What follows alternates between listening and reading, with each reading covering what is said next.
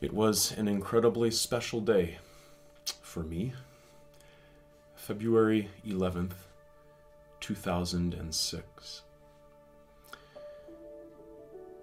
For all of the young men out there, when you meet the young lady that you want to spend the rest of your life with, and you know that the moment is near, you want her to know that you want to spend the rest of your life with her. The custom around the world in so many places is to go and get an arabone.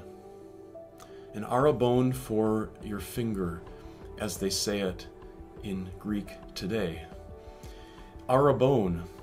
Arabone is a word that was used in Greek 2,000 years ago as well. They probably pronounced it a little bit differently, but but an arrabone is a down payment.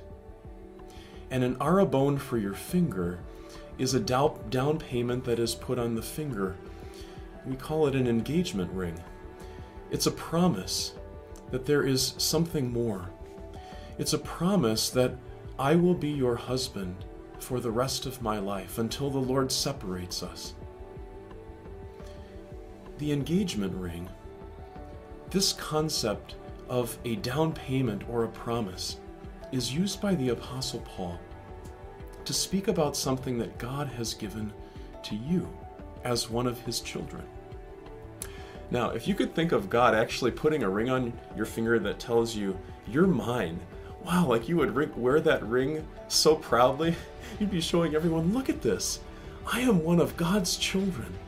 And he's promised me that, well, what's a down payment that God could give you that has a future promise in store? Well, the future promise in store is heaven. What if you had a ring that God had given you, which you could wear and show everyone, and it told everyone else, guess what? I'm going to heaven when I die. That'd be pretty cool, wouldn't it? I think we'd all be wearing it. We'd all be showing it. We'd be we'd be so grateful that God had made such a promise to us. Do you know what God's engagement ring to you is? The Holy Spirit. Yes, that third person of the Trinity that makes his home in you when, well, when he brings you to faith. We are spiritually dead by nature. We are caught up in our own pursuits and pride. The Lord helps us see that all of that can lead to nothing but eternal destruction. We fall into sins. We have reason to be ashamed. And then the Lord tells us that the Lord Jesus has died on the cross for all of our sins. That seems so simple, doesn't it? But it's absolutely fundamental. It is the truth that has changed your life. And when the Holy Spirit creates that trust in your heart that all of that is true, the Holy Spirit makes his home in you.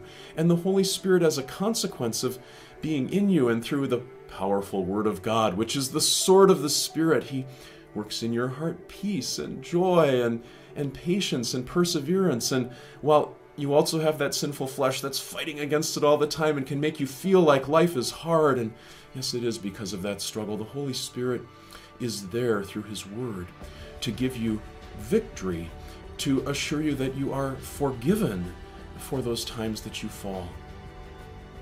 That Holy Spirit, what a blessing from God. And as you rejoice in that gift from God. The Apostle Paul, in his letter to the Ephesians, lifts your eyes to something more.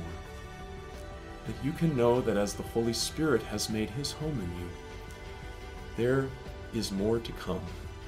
The Holy Spirit is God's engagement ring to you, and it is his assurance to you that there is an inheritance, a setting free of your body, which is currently impacted by by sin, a setting free of your body from all that is sinful to live forever with the Lord.